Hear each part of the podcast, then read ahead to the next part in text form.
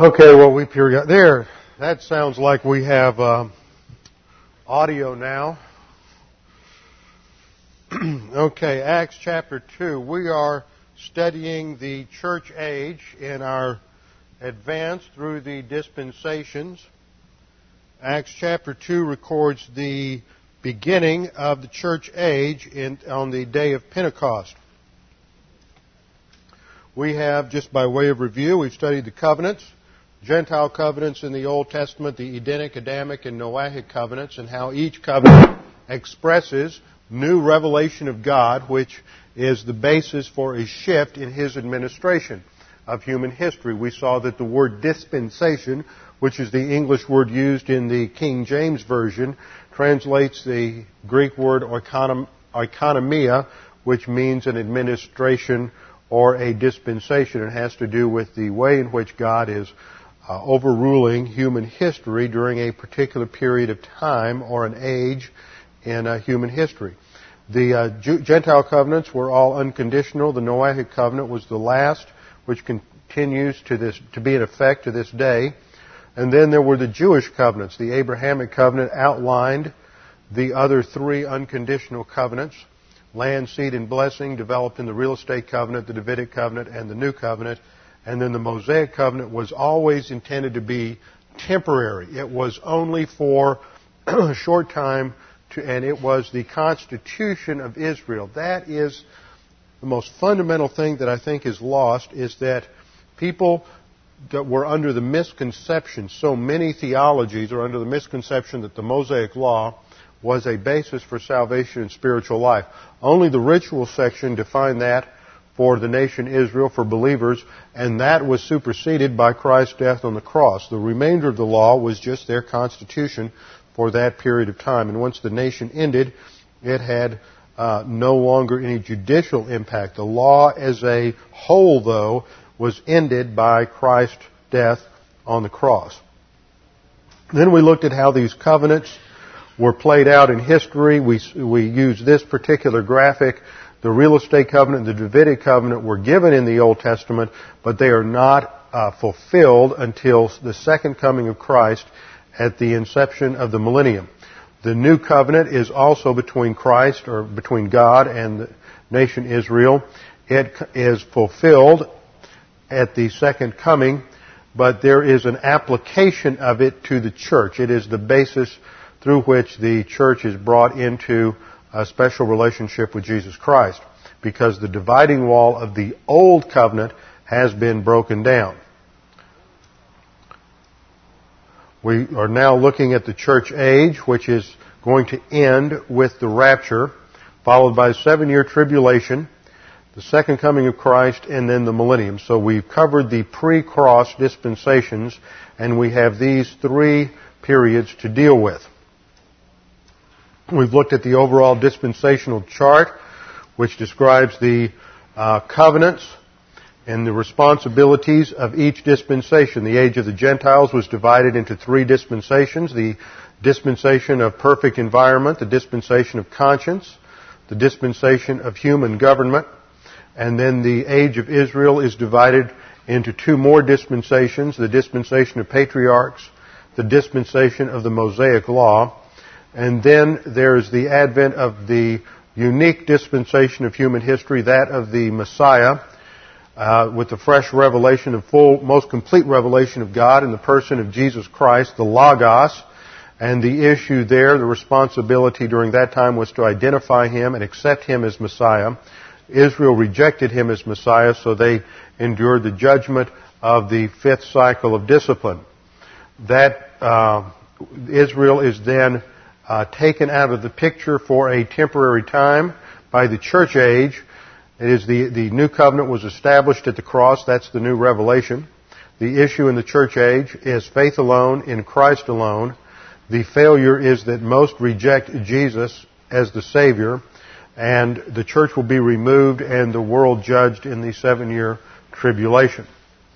That brought us to the church age and we looked at the fact, the basic elements of the church age. Central person is Paul. The name comes from John 1:17, also uh, in terms of calling it the age of grace. that through Jesus Christ came a fuller revelation of grace and truth.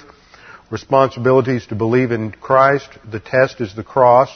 The judgment's the tribulation. Uh, the grace factor is that multitudes of Gentiles are now saved. The volition aspect is to reject or accept Jesus as Savior. And secondly, to grow spiritually. These are the two most important decisions we make in life. Number one, what do you think about Jesus Christ in terms of the cross? Number two, what are you going to do after you're saved? That is the question that is rarely answered after Christ what? After salvation what? And in most theologies, the answer to that is the Mosaic Law. But we've already seen the Mosaic Law is not part of the spiritual life for the church age, and so most Christians are left hanging, twisting in the wind, so to speak, in terms of sanctification. The angelic conflict plays an important role in this dispensation as Satan attempts to blind men's minds to the gospel and to destroy the witness of believers and to assault the Jews to try to destroy uh, the Jewish race so that there will not be a possibility of God fulfilling His Old Testament pro- prophecies and promises to Israel. Now that brought us to the events in Acts chapter 2. And last time we went through the prophecy that Jesus made that had, that was uh, reiterated from what John had said that that the one who come, came after him would baptize with the Holy Spirit. He told the disciples to stay in Jerusalem where they would receive the Holy Spirit in Acts 1-8. And then in Acts chapter 2 we have the record of what happened when the Holy Spirit descended on the apostles that first um, day of the church age. Only the apostles were involved in the speaking of tongues. We saw that by a study of the personal pronoun, the uh, third person personal pronoun of Acts 2.1, they were all together in one place, and we saw that that referred to its nearest antecedent, the 11 apostles in verse 26. So that it is the 11 that become the first um, members of the church through the filling of the Spirit and baptism of the Holy Spirit. All three events take place simultaneously on the day of Pentecost. The baptism of the Holy Spirit, or it should be translated, the baptism by means of the Holy Spirit, is when uh, we have studied that the subject of the verb in every passage where it has an active verb is Jesus Christ. If you go back and study the gospel passages, it, John the Baptist says, the one who comes after me will baptize you by means of the Holy Spirit and fire. The subject of the verb there, and it's an active verb, which means the subject performs the action, is Jesus Christ. The trouble is that when you get over into 1 Corinthians 12:13 and just hold your place in Acts 2 and turn with me just to make sure I want to make sure nobody gets lost or confused on this point. 1 Corinthians 12:13 states for by one spirit we were all baptized into one body. Now the problem that occurs in this is that the way that this has so often been stated is that the baptism is of the Holy Spirit is when the Holy Spirit places or identifies the believer with the death, burial, and resurrection of Jesus Christ and places him in the body of Christ. Now, the problem with this definition is that the verb is here, places or identifies. That's the significance of baptism. It always had the significance, the meaning of immersion, but the purpose of immersing something was to symbolize an identification. So this is the verb. The subject in this sentence is the Holy Spirit. And in the way this has been articulated, the Holy Spirit who is the subject performs the action. However, does the Holy Spirit perform the action of the verb, or does Jesus Christ perform the action of the verb? In the gospel passages, and even in Jesus' quotation Um, it doesn't mention the subject in Jesus' quotation of uh, John in Acts 1.5. But in the gospel passages, Matthew, Mark, and Luke, John the Baptist always states that the one who comes after me will baptize. He states that it's Jesus. If this is correct, that the Holy Spirit does the action, then that would be a different baptism and you would end up with two different baptisms. Well, that is exactly the error that the Pentecostal charismatic uh, church has fallen into is saying that there's two baptisms. There's one that occurs at salvation and that there's one that occurs subsequent to salvation. The problem is that in Acts, in, in, uh, in 1 Corinthians 12:13, it states, "By one Spirit." By one Spirit is a translation of the Greek phrase "in" plus the dative of pneuma, in pneumati. Now, every other place that you have an expression in Matthew, in Mark, in Luke, where John the Baptist prophesies this, he says, One will come after me who will baptize you in pneumati, by means of the Spirit. So what, in, in John's statement in the Gospels, in pneumati expresses the means or the instrument by which the baptism, this identification, takes place. The in clause indicates the means, not the performer of the action. In the gospel passages, it clearly states who performs the action. It's Jesus Christ. In 1 Corinthians 12:13, it doesn't state who performs the action of the verb. It states the instrument or the means by the same clause in pneumati. When you read in your English, for by one Spirit, that's in pneumati. That's the same clause you find in all of the other passages. What's left out of 1 Corinthians 12:13 is the subject of the verb, the one who performs the action. The verb there is a, is passive voice. So the subject is the performer of the action is left out. You just have the action stated is baptism, and the means or instrument stated, which is the Holy Spirit. So the best way to understand this is by means of an analogy. In the ministry of John the Baptist, JB, takes the believer and immerse them in water. So water is the means by which the believer is identified with a new state or a change, which is repentance. Repentance means a change of mind. So it indicates a, his identification with a new state, and when he came out of the water, he was then in this uh, new state called the kingdom of God. Now, by analogy, what happens is Jesus Christ is the one who performs the action instead of immersing the believer in water, he immerses the believer in the Holy Spirit. That's the instrument. John says, just as I baptize you by means of water, the one who comes after me will baptize you by means of God the Holy Spirit.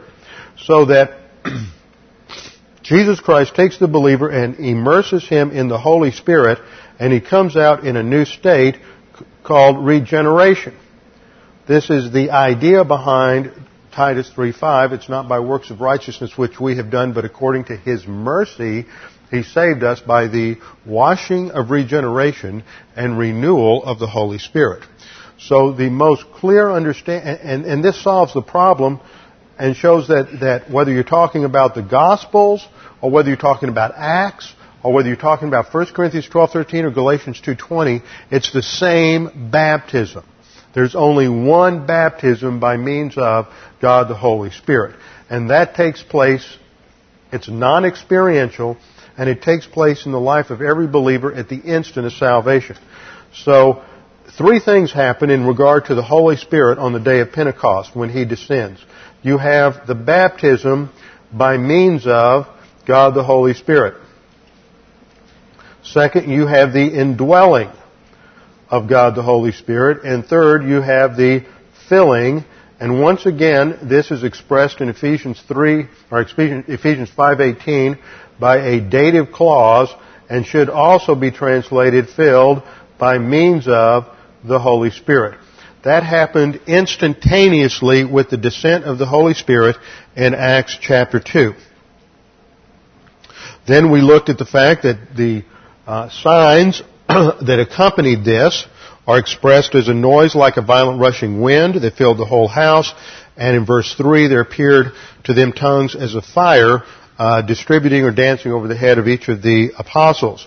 So these are the external signs that something was happening internally to each of the uh, apostles, which had never before happened. And it's at that point that they are given the permanent spiritual gift of apostle. Remember, uh, spiritual gifts are sovereignly distributed by God the Holy Spirit at the instant of salvation.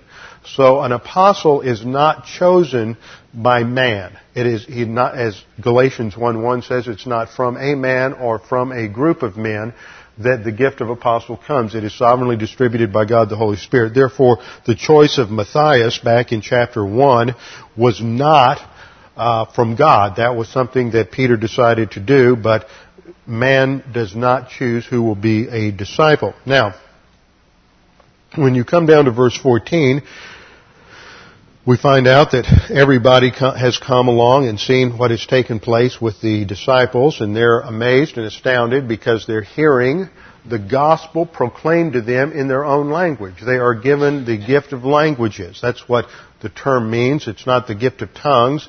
It is from the Greek word glossa, which means the gift of languages, and should always be translated the gift of languages. And so they are given the gift of languages, and we're told that they came from various regions, and last time I showed that these various regions can be broken down in somewhere between 8 and 11 linguistic groups. Scholars differ, but whatever the amount, it's not more than the number of disciples. It may very well be, as one scholar says, that there are only 11 linguistic groups here and 11 apostles, so each apostle was speaking in a different language to a different segment of the crowd. And they were amazed and did not understand the significance or meaning of what had taken place. So Peter stood up and explained this in verse 14 and says, Men of Judea and all you who live in Jerusalem, let this be known to you. Give heed to my w- words that these men are not drunk as you suppose, for it's only the third hour of the day. That's nine o'clock in the morning. But this is what was spoken of through the prophet Joel. And then he quotes from Joel 2, 28 to 32, and that's what you find in verses 17 through 21. Now, I'm not going to go back through that again, but the essence of it is that the prophecy of Joel is related to the fulfillment of the new covenant when the Messiah returns at the second coming. We studied that when we studied the new covenant several weeks ago. The the things that are mentioned here, the various phenomena that are mentioned in verse 17 and following, indicate that the daughters, your sons and daughters will prophesy, your young men will see visions, old men will see dreams, um, there will be signs on the earth and in the heavens, blood and fire, vapor of smoke. That relates to the closing days of the tribulation. The sun will be turned into darkness, the moon into blood, for the, before the great and glorious day of the Lord shall come. The day of the Lord is a technical eschatological term, a technical prophetic term that refers to the it, the birth pangs of the day of the Lord are during the tribulation, and the day of the Lord itself is the millennial kingdom. So this is not talking about something that occurred at all on the day of Pentecost. If you look down and catalog all these various phenomena, none of them occurred on the day of Pentecost. Not one. The only thing that occurred on the day of Pentecost was that the apostles spoke in languages. But speaking in languages is not mentioned in Joel 2:28 and following. So the question is, what does, what in the world did Peter mean when he said this is what was spoken of through the prophet Joel? Now I went through this the last time. Some of you weren't here and you need to hear this. Others of you who were here need to hear it again because this is a crucial verse. It is the understanding of this is what was spoken of through the prophet Joel is a crucial factor in the argument between charismatics and non-charismatics And it is also a crucial factor now in the argument between traditional dispensationalists and those that are called progressive dispensationalists, but are really revisionist dispensationalists. And that refers to a new group of scholars that have come up in the last 15 years or so, primarily out of Dallas Seminary and some of the other conservative schools, and they're basically trying to argue that we are, that the new covenant not only was established at the cross, but was inaugurated at the cross so that we are living in some present form of the kingdom. And the phrase that they use is the already not yet view of the kingdom. We're already in the kingdom, but not fully, not yet. It's not here fully. So it's, it's come, comes in incrementally. And they would argue that what Joel is saying here is that this is, understanding Joel 2 as a new covenant passage, what Peter is really saying here is this is a sign of the inauguration of the new covenant. Now that is taking Joel as a literal fulfillment in Acts 2. This is, want to break this down to make sure we really understand what we're talking about here, and that is that that interpretation, and it's not any different from the, um, and it's not much different from the charismatic Pentecostal interpretation, and that is that you had a literal prophecy in Joel with a literal fulfillment in Acts 2. So Joel 2 is viewed as literal prophecy, and Acts, Acts 2 is viewed as a literal fulfillment. Of course, the problem with that is what I've just stated is that nothing that occurred in Joel occurs in Acts 2, and what occurs in Acts 2 is not in Joel. So what then does, does uh, Peter mean? Well, I think the best explanation, and I did not originate this, I got this from uh, Arnold Fruchtenbaum, and uh, I don't know that Arnold has ever been here. I've got him scheduled to do a, a conference here in March of next year. He's been on the calendar for about three years now or two years now because he has such a booked calendar. But Arnold is a, um, a graduate of Dallas Seminary and quite a uh, Hebrew scholar. He's Jewish. He was born in probably the worst place at the worst time if you're Jewish. He was born in Poland in the summer of 1939, uh, just before the Germans invaded from the uh, from the west, and so his father fled to the east, and uh, they were arrested as German spies by the Russians and sent to Siberia. But that saved the family. After the war, they were able to escape through the Jewish underground, and they made their way to New York. And as a teenager, Arnie was uh, was uh, uh, given the gospel by some a missionary with the American Board of Missions to the Jews. I've rarely seen anyone who can handle the Old Testament like Arnold. I mean, you're going to love it. He just he knows every chapter and verse in Isaiah, Jeremiah. Makes me feel like I'm ignorant of the Bible. But Arnold, because of his special background and, and, uh, and one of his ancestors during the uh, mid 1700s was one of the founders of the uh, order of the Hasidim, the Hasidic Jews. So he has quite a pedigree in terms of Jewish and rabbinic uh, knowledge and study. And he points out that rabbis interpreted the Old Testament in four different ways, and you find that the New Testament writers did the same thing. There are four different ways in which New Testament writers quote Old Testament passages. And if you don't understand that, then you're going to misinterpret a passage like Acts chapter 2. Whenever you find an Old Testament quote in the New Testament, you have to find out, well, in exactly which way are they interpreting, handling the Old Testament. Now, the first way involves a literal prophecy with a literal fulfillment. This is what some charismatics and this is what uh, the progressive or revisionist dispensationalists try to cram uh, Acts 2 into. This is the category. The interesting thing is that all of the examples that you're going to see in these four different approaches are all found in one chapter of Matthew. Matthew is written, of course, to Jews, and there are more Old Testament quotes in the book of Matthew than in any other New Testament book. But what we find is in Matthew chapter 2, four different examples of how uh, the Old Testament is used. The first is literal prophecy and literal fulfillment. The prophecy is uh, given from is in Malachi 5, but in Matthew 2, 5 and 6 we read, and they, that is the advisors that Herod called to find out where, where the Messiah would be born in order to give an answer to the Magi. And they said to him, In Bethlehem of Judea, for so it has been written by the prophet. And then they quote Micah 5:2 and Matthew 2:6. And you, Bethlehem, land of Judah, are by no means least among the leaders of Judah, for out of you shall come forth a ruler who will, be who will shepherd my people Israel.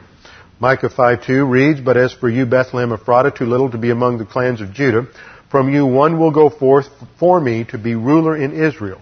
His goings forth are from long ago, from the days of eternity. So what we see there is a literal prophecy. The prophecy says the Messiah is going to be born in Bethlehem, and in Matthew chapter 2, Matthew quotes it and says he's going to be born in Bethlehem. Literal prophecy, literal fulfillment. The second example is a literal prophecy, a literal statement. The, the Old Testament passage is taken literally, but its application is merely typical because it's not necessarily a, a, a prophet, a prophecy in the Old Testament. Matthew 2.15, we read, and after uh, Joseph and Mary and the infant Jesus went down to Egypt, we read, and they were there until the death of Herod, that what was spoken by the Lord through the prophet might be fulfilled, saying, Out of Egypt did I call my son. Now the phrase, out of Egypt did I call my son, is a quote from Hosea 11.1. Hosea 11.1 is a literal statement. God is speaking and says, When Israel was a youth, I loved him, and out of Egypt I called my son. It's referring to a historical event when God brought Egypt, uh, brought Israel out of the nation Egypt in the Exodus event. It's a literal statement of historical fact. It's not a prophecy.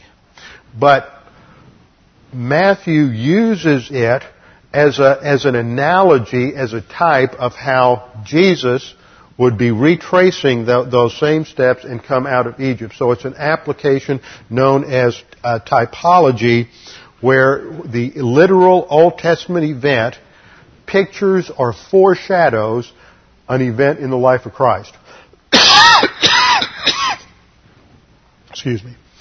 The third way in which the um, New Testament writers quote from the Old Testament or apply Old Testament passages is a literal understanding of the Old Testament plus an application. Simply, it's, it's just applied to an event that took place in the life of Christ. Matthew 2:17 reads, Then that which was spoken through Jeremiah the prophet was fulfilled, saying, quote, A voice was heard in Ramah, weeping in great mourning, Rachel weeping for her children, and she refused to be comforted because they were no more. Now Rachel is viewed as, here as the mother of Israel. She's the wife of Jacob, whose alternate name was Israel. So Rachel is viewed as the mother of Israel, of the nation, and is personified there a, used as a personification um, or a collective name for all of the mothers in Israel. Now, that is a quote from Jeremiah 31:15. Thus says the Lord, a voice is heard in Ramah, lamentation and bitter weeping. Rachel is weeping for her children. She refuses to be comforted for her children because they are no more. And this is a literal historical event. It took place at the time of the of Nebuchadnezzar's invasion, third invasion of Israel when he destroyed Jerusalem, and there was tremendous slaughter, and all the women and children in, in Jerusalem were, were uh, slaughtered and killed by the invading Chaldean army. And as a result of the death of all the infants, the mothers are weeping and mourning, and it's a tremendous portrayal of the lamentation taking place in Israel. Now that's a literal historical event, and Matthew simply refers to that and applies that, and basically what Matthew is saying is the, the weeping of the mothers in Jerusalem and in Judea when Herod kills the infants at the time of the birth of Christ, after the birth of Christ, the weeping there is like the same weeping that occurred when the, in 586 BC. He's just drawing a parallel. He's making an application of the Old Testament passage. He's not saying they're the same thing. He's not even saying that Jeremiah 31 is a prophecy of this because it's a liter- it, it, it refers to a literal historical event. He's just saying this is like what happened in Jeremiah's time. That is the same, this is where the Acts 2 passage fits. When Peter says this is what the prophet Joel spoke of, he's saying this is like what the prophet Joel spoke. The prophet Joel is talking about the different kinds of manifestations that would occur at the beginning of the millennium as a result of the Holy Spirit. Well, this is the same kind of thing that the Holy Spirit does, and so we should be familiar with this, these kinds of events from our study of the Old Testament. Now the fourth way in which Old Testament prophecies were used, our Old Testament statements are used in the New Testament is in Matthew 2.23 where we see and uh, that Mary and Joseph came and resided in a city called Nazareth that what was spoken through the prophets might be fulfilled. So you still have that fulfillment language, and yet nowhere in the Old Testament do you have a statement that he, the Messiah, would be called a Nazarene.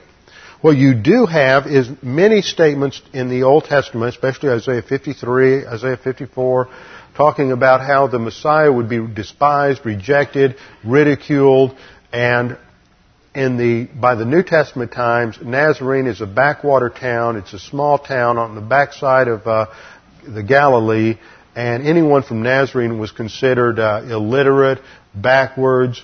Uh, they weren't uh, uh, very bright, and so they were despised and rejected. And so the term Nazarene became a sort of a proverbial slang, ethnic slur for someone who um, wasn't playing with a full deck or whose elevator didn't go to the top floor. So they, that's how they, that's how he's summarizing it. The prophets predict that the Messiah is going to be despised and rejected. Nazarenes are despised and rejected, and then he puts that together and he says he'll be called a Nazarene, which is a synonym for someone who's despised and rejected. Once again, it's not a literal prophecy, and it's not a, because there's no prophecy, it's not a literal fulfillment. It is simply uh, an analogy, a, a summary, an application of what has been said as a whole about the Messiah in the Old Testament. So, when we come to the scriptures, it's not always simple to understand what is going on, and we always have to interpret the scriptures in the light of the time in which they were written. And if you don't understand how the rabbis and how Jews would apply Old Testament passages to their contemporary times, then you can misinterpret what the writers of Scripture are doing when they're quoting Old Testament passages. So it calls for some understanding of the background and the Jewish flavor of the Old Testament. So when Peter says, this is what was spoken of through the prophet Joel, he is not saying this is a literal fulfillment of Joel. He is not saying that the new covenant has been inaugurated. He is not saying that the events of Joel took place on the day of Pentecost. He is simply saying that this manifestation of the power of the Holy Spirit is like that or similar to that which was uh, prophesied by Joel, which would take place at the coming of the kingdom when the new covenant is established. That's the only point that he is making. And again and again, uh, we see passages in the New Testament. Hebrews 9, I believe, is another example. When there's a quote of, when the writer of Hebrews quotes the whole uh, Jeremiah 31 passage on the new covenant just to make the simple point that the text says new covenant and that indicates that the old must be temporary. He's, he's not making any more of a point than that, but he wants to quote the entire passage in context. So this is not uncommon for, for them to quote an entire uh, section of five or six verses only to make one simple point. So on the day of Pentecost, God's plan is announced, and there is a unique feature, and that is that the apostles speak, the, uh, proclaim the gospel in languages they have not gone through the normal process to learn. And that is because, according to Isaiah uh, chapter 28, the Jews had been warned that when they heard uh, stammering lips and stuttering tongue, in other words, a foreign language, when they heard the gospel proclaimed to them in a foreign language, then that would be a sign that judgment was near. So this is a warning sign. Paul refers to that also in 1 Corinthians chapter 14 and quotes from Isaiah 28. And the point that he is making is that, and the point that God is making to Israel is a warning that I am about to judge you because you have rejected the Messiah. And the, the, gift of languages was a sign of judgment to Israel, but they ignored it, and so God eventually judged them by destroying the nation in 70 AD. Now, when you go through the book of Acts, you must understand that this is a transitional book. It is a transitional period because, think about it. In Israel, all these things have happened. You've had three years of the ministry of Christ and you've had his death on the cross. But communication is very slow then. You don't have email. You didn't even have the Pony Express and it would take uh, weeks, if not months, for news to travel. And there were thousands and thousands of Old Testament saints, Jews, who were scattered all over the Roman Empire who never heard of Jesus of Nazareth. We know from an episode in Acts chapter 17 that approximately 15 years later, when the apostle Paul shows up in Ephesus, he finds a group of disciples from John the Baptist who haven't heard about Jesus, who haven't heard about the resurrection, who haven't heard about any of these events. They're still classified as Old Testament saints.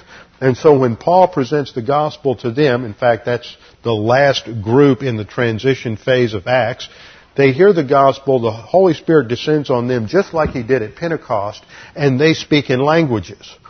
Every, you have four different situations like that in Acts. You have the day of Pentecost, then you have the Samaritan believers who are half-breeds, they're half-Jewish, half-Gentile, they're despised by the Jews. Uh, Peter and John take the gospel uh, to them. They don't speak in tongues, that's absent from that event. And then you have in Acts chapter 10 with Cornelius, you have the um, uh, Peter taking the gospel to Gentiles, each time it, notice Peter's involved, Peter and John, Peter, and then finally Paul to the, to, uh, the John the Baptist disciples in Acts 17. It's always at the hand of the apostle that this takes place, indicating that there is unity. This is one type of event and there is now one body. There are not multiple groups within the church. There's only one group. And this was part of the, one of the reasons that this happened four different ways in the Old Testament to each different group. Under Old Testament law, these would have been classified as different segments of the population. And what God is showing is now there's no longer any ethnic division in the church. There is neither Jew nor Gentile. There's neither bond nor slave. There's neither male nor female. We are all one in the body of Christ. Under the Mosaic law, access to God was limited by your ethnicity. Only Jews could go into the inner holy place and worship God. Uh, women did not have access. If you were a slave, you did not have access. So all of these things limited your access to God. But in the church age, we now have equal privilege and equal opportunity for every single believer. We're all one in the body of Christ, and that's what Acts, one of the things that Acts is showing is that this one event, the baptism of the Holy Spirit, is what unites every single believer in the body of Christ, and it happens at the instant of salvation. And it is not necessarily signified by speaking in tongues because there was no speaking in tongues with the Samaritans. That's another problem that the uh, old Pentecostals have is they wanted to make speaking in tongues the necessary sign of the baptism of the Holy Spirit, and yet we know that uh, from the situation with the Samaritans that that was not true biblically. Now, all of this indicates that there is something now that is unique and distinct about the church age, and this is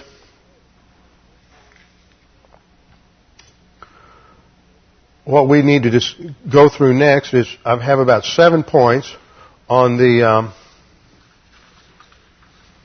unique aspects of the church age. Point number one, the church began on the day of Pentecost. It did not begin with Adam. It did not begin with Noah. It did not begin with Abraham, Moses, or any other Old Testament personage.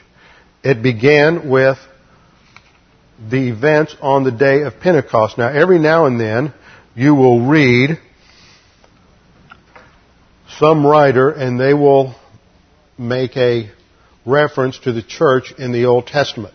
That's typical in replacement theology, in Roman Catholic theology, Lutheran theology, Reformed theology, covenant theology. They'll refer to Israel as the church in the Old Testament. But the Bible never calls Israel the church, and the church is never called Israel in the New Testament. Second, the end of the church age is the rapture. The rapture is called the exit resurrection of the church. When Jesus Christ returns in the clouds in the air, and the dead in Christ will rise first, and we who are alive and will remain will be caught up together with him in the clouds. 1 Thessalonians uh, chapter 4. Paul writes, but we do not want you to be uninformed, brethren, about those who are asleep. That's a euphemism for believers who have uh, died physically, absent from the body, face to face with the Lord, that you may not grieve as do those who have no hope. Now I want you to notice, because sometimes Christians get the idea that if they're in fellowship and walking with the Lord, that there's no sorrow or no sadness in life. Well, certainly there is. Uh, Paul doesn't say that you won't grieve at all. He says you won't grieve like those who have no hope. There'll still be grief and there'll still be sorrow and heartache, but at the same time there is stability and there is peace and calm because of uh, the doctrine that we have in our soul and because we understand the principles outlined here in 1 Thessalonians 4. For if we believe that Jesus died and rose again, that's the gospel, even so God will bring with him those who have fallen asleep in Jesus. For this we say to you by the word of the Lord, that we who are alive and remain until the coming of the Lord shall not precede those who have fallen asleep. For the Lord himself will descend from heaven with a shout, with the voice of the archangel and with the trumpet of God, and the dead in Christ shall rise first, and we who are alive and remain shall be caught up together with them in the clouds to meet the Lord in the air, and thus we shall always be with the Lord. Notice, at this time we meet the Lord in the air. At the second coming, the Lord returns to the earth. Philippians 3.10 and 11, Paul states that I may know Him and the power of His resurrection. This is talking about the ultimate goal and advancing to spiritual maturity and the fellowship of his sufferings, being conformed to his death, in order that I may attain to the resurrection, and there is the word ex anastasis. It's not simply resurrection. It is the out resurrection from the dead. You have ex as a prefix um, to anastasis, and then you also have it repeated in the phrase from the dead, which is the preposition ek, at the last clause. So he's talking about the out resurrection out from the dead. It's a repetition for emphasis, and Paul is talking about the rapture. That's a reference to the rapture there. Philippians 3:21 who will transform the body of our humble state into conformity with the body of his glory. That's what happens at the rapture. We are instantaneously transformed from a body of mortality to immortality. We get our resurrection body and there will no longer be it will no longer be subject to health problems. It will no longer be subject to uh, weight problems. We won't have to have that uh, annual uh, diet thing every New Year's where we decide we're going to lose those Christmas pounds, and uh, we won't be be uh, succumbing to illness anymore, and we will have uh, everlasting life. John 14:1, Jesus said, "Let not your heart be troubled." Believe in God, believe also in me. In my Father's house are many dwelling places. If it were not so, I would have told you. For I go to prepare a place for you, and if I go and prepare a place for you, I will come again and receive you to myself. Notice he's not coming to take us with him to the earth. That's the position known as post-tribulation rapture, that Jesus sort of raptures the church at the end of the tribulation on his way down. If that were true, then as Jesus is coming down, we go up, get our resurrection body, and come to the earth with Him. But John 14:3 says He will receive us to Himself, that where I am, you may be also. And where is He? In His Father's house. So John 14:3 clearly indicates that we go from the earth to our heavenly dwelling places, not back to the earth. Third point, The church is said to be a mystery in the New Testament. It is, is called a mystery from the Greek word mysterion, which indicates a previously unrevealed doctrine. A previously unrevealed doctrine. That means that there is no mention of the church in the Old Testament.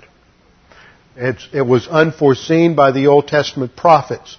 When they looked down the corridors of time, it's like when you're out on the plains of Nebraska and you see the front range in Colorado and it, all, all, you see is just a silhouette of all the mountains. But the closer you come to, to the mountains, you begin to distinguish the different peaks. And as you get right up into the mountains, you begin to realize that, that some of the peaks that seem to be very close together when you are out on the plains are separated by enormous valleys that are uh, maybe 40, 50, 60, or 100 miles in, in width that separate those peaks. And that's what happened in the Old Testament is they looked forward and they looked, they, they, they spoke as if the first and second comings of Christ were almost at the same time. But now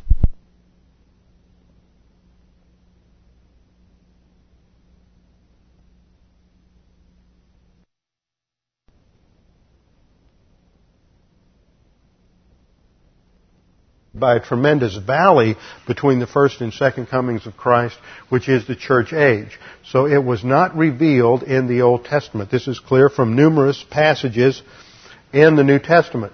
Romans 16, 25 and 26. Now to him who is able to establish you according to my gospel and the preaching of Jesus Christ, according to the revelation of the mystery which has been kept secret from long ages past. So that is the New Testament doctrine of the church age and the spiritual life of the church age, but now is manifested or revealed, and by the scriptures of the prophets, according to the commandment of the eternal God, has been made known to all the nations, leading to obedience of faith.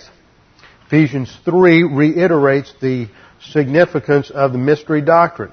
Paul says, For this reason, I, Paul, the prisoner of Christ Jesus, for the sake of you Gentiles, if indeed you have heard of the stewardship, and there's our word, oikonomia, which means dispensation or administration, if indeed you have heard of the administration of God's grace, the church age, which was given to me for you, that by revelation there was made known to me the mystery. So this is previously unrevealed doctrine related to the present age called the, the age of grace or the church age. As I wrote before in brief, by referring to this, when you, when you read, you can understand my insight into the mystery of Christ. This, I take it, is an, it alludes to the fact that Jesus Christ in his spiritual life was a, a spiritual life distinct from that which had gone before. The spiritual life of the church, I mean of the uh, Old Testament believer was based on the faith rest drill. He was not indwelt by God the Holy Spirit. He was not filled with God the Holy Spirit. He did not have a completed canon. His relationship with God was not based on an empowerment by God the Holy Spirit. That is unique to the church age. And the precedence was in the person of Christ. And, and Christ's reliance upon the filling of God the Holy Spirit. So Paul, it's given to Paul the, the uh, responsibility to reveal the distinctions of this mystery for the church age. Ephesians 3:5, which in other generations was not made known to the sons of men, as it has now been revealed to his holy apostles and prophets by means of the Spirit. There's that phrase again. I, I much prefer to translate this by means of the Spirit because in the Spirit sounds almost mystical. But in the Greek phrase, it's very specific. It is an instrumental dative. To be specific, this is the mystery that the Gentiles are joint heirs or fellow heirs and fellow members of the body and fellow partakers of the promise in Christ Jesus through the gospel. Now notice, one, the essential part of this mystery, not all of it, but the core area relates to the fact that there is no longer a distinction between Jew and Gentile. That relates to the baptism by means of God the Holy Spirit. So this tells us that the role of God the Holy Spirit in this church age is unlike it's been at any other time in history, and that is why an understanding of the Holy Spirit today is crucial to being able to understand the spiritual life, the life of the believer after salvation. Ephesians 3:25 Of this church I was made a minister according to the stewardship or oikonomia again the administration from God bestowed on me for your benefit so that I might fully carry out the preaching of the word of God. That is the mystery, the mystery doctrine of the church age which has been hidden from the past ages and generations but has now been manifested, revealed, that is to his saints. How is that? Through New Testament epistles. Fourth, the distinctive character of the church. Abraham didn't have any of these. Elijah didn't have any of these benefits. Isaiah didn't have any of these benefits. Daniel did not have any of these benefits. In fact, no believer in the Old Testament had any of these blessings in relation to their spiritual life. What are they? First of all, union with Christ, 2 Corinthians 5:17. Every believer in this age, at the instant of salvation, is united with Christ by means of the baptism, uh, by means of the Holy Spirit. Through the baptism by the Holy Spirit, every believer is united with Christ in his death, burial, and resurrection. We are one with Christ. We are new creatures in Christ. All things are passed away. Behold, all things are new. Second benefit we have that no Old Testament believer ever had is that Jesus Christ personally indwells every believer, John 14:20. Jesus Christ personally indwells every single believer in the church age from the instant of salvation. Third, every believer is indwelt by God the Holy Spirit. Every single believer is indwelt by God the Holy Spirit from the instant of salvation. That never happened to anyone in the Old Testament. Those that did have a ministry of the Holy Spirit, which I call the endowment of the Holy Spirit to distinguish it, did not have the Holy Spirit in relationship to their spiritual life. The Holy Spirit gave them special abilities, military abilities, leadership abilities, craftsman abilities, in some function related to the administration of the theocratic kingdom of Israel. It was not given to them for their spiritual life. There were less than a hundred people in the Old Testament given the Holy Spirit, and it was all oriented to leadership skills. Fourth, every believer in the church age is a priest. In the Old Testament, you had two orders of priesthood, the priesthood of Melchizedek and the priesthood, the Levitical priesthood in Israel. But in the church age, every believer is a priest and has immediate access to God the Father because of the work of Christ on the cross. 1 Peter 2 9. Fifth, they have a completed, we have a completed canon of Scripture. No Old Testament saint had a completed canon of Scripture. Their revelation was not sufficient. Ours is sufficient. We have a completed canon of Scripture. There is nothing that we need to know beyond what God has revealed in the Scriptures. Sixth, believers in the church age are commanded to live a supernatural way of life. It is by means of God the Holy Spirit. We are filled by means of God the Holy Spirit. We are to walk by means of God the Holy Spirit. Morality is not the basis for the spiritual life. Unbelievers can live moral lives. But what is expected of believers goes beyond morality. It is specifically energized by means of God the Holy Spirit. And seventh, every believer in Jesus Christ is an ambassador representing Jesus Christ on the earth. Our citizenship is not here on the earth. That's referred to under the metaphor of politeuma in uh, Philippians chapter 3. We are citizens of heaven and we are on uh, extended assignment on the earth to represent Jesus Christ as an ambassador and to function in our priesthood as witnesses in the gospel. So these are unique features that no one in the Old Testament had. This elevates every church age believer far above all Old Testament believers.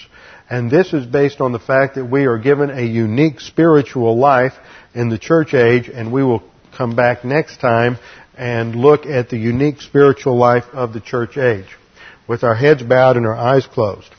Father, we thank you for this time together to study your word that we might be challenged by the wonderful privileges and assets you have given us as believers in this church age that we might not squander these uh, tremendous blessings, but that we might advance to spiritual maturity, that we might understand their, their significance, and that we might fulfill our responsibilities as believer priests to be ambassadors and witnesses and to glorify you both before men and in the angelic conflict. We pray that we might uh, be willing to step up to this challenge and be willing to advance to spiritual maturity. We pray this in Christ's name. Amen.